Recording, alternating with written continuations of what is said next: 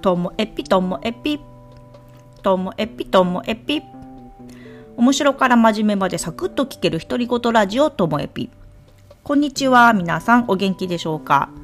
まあ、今日はこのマイクの音にね、きっと途中で激しい雨の音が入ってくるかもしれません。ちょっと今落ち着いてるんですけども、さっきから強くなったり弱くなったり、夕方からずっとあの雨が降り続いているそんな感じです。この間までめちゃめちゃ暑かったのに、急にね、今、20度台前半22、3度までしか上がんないとか、もう変な天気が続いております。で今日の話題はですねあの漢字の読み方なんですよ。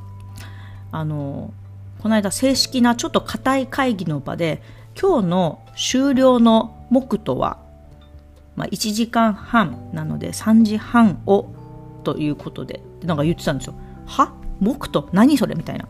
木刀は知ってますよ。木刀は知ってるけど、木とって耳で聞いたことなかったので、でも文脈からすると、メドのことなんですよ。メドならわかるんです。私も。でも、木とって何だろうと思って、調べてみました。まあ、そしたらね、私が本当無知だなって思ったんですよ。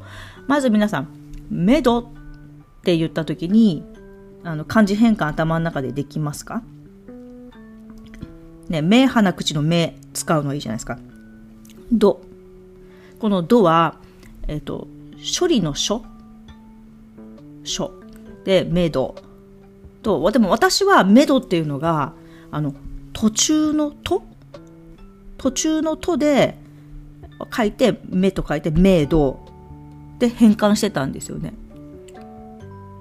じゃあ、木とって何よって話なんですけど、木とっていうのが、実はこの目に途中のとって書いたのが木となんですって。あれはメドって読まないえ？と思って実際にあのパソコンでねあ違うかスマホでやったのかスマホで「メイド」ってひらがなで入れて漢字変換したらこの目にと、えー、目に途中の「と」って方は出てこなくて目に処理の「書」っていう方が出てきたんですね。これがメドなんですよ。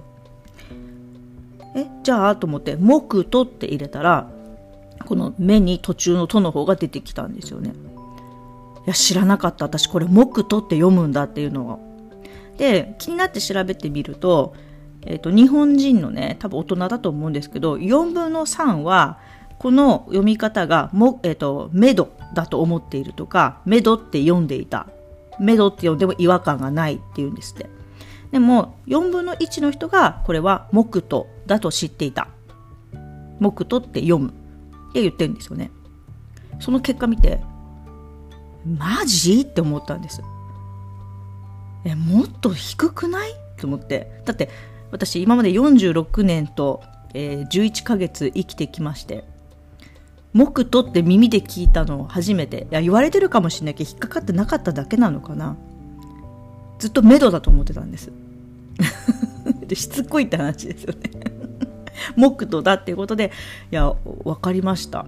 いやでもこの木とをメドって読んでる人がいても木とって分かっててもいやそれって木とだよってわざわざ指摘する人の方がいないんじゃないかと思ってあメドっていうのももう通用しちゃってるからまあ、メドでもいいけど本当は木とだよって思ってるぐらいなのかなと思ったりするんですよね。あの調べたところにそうやって書いてありました。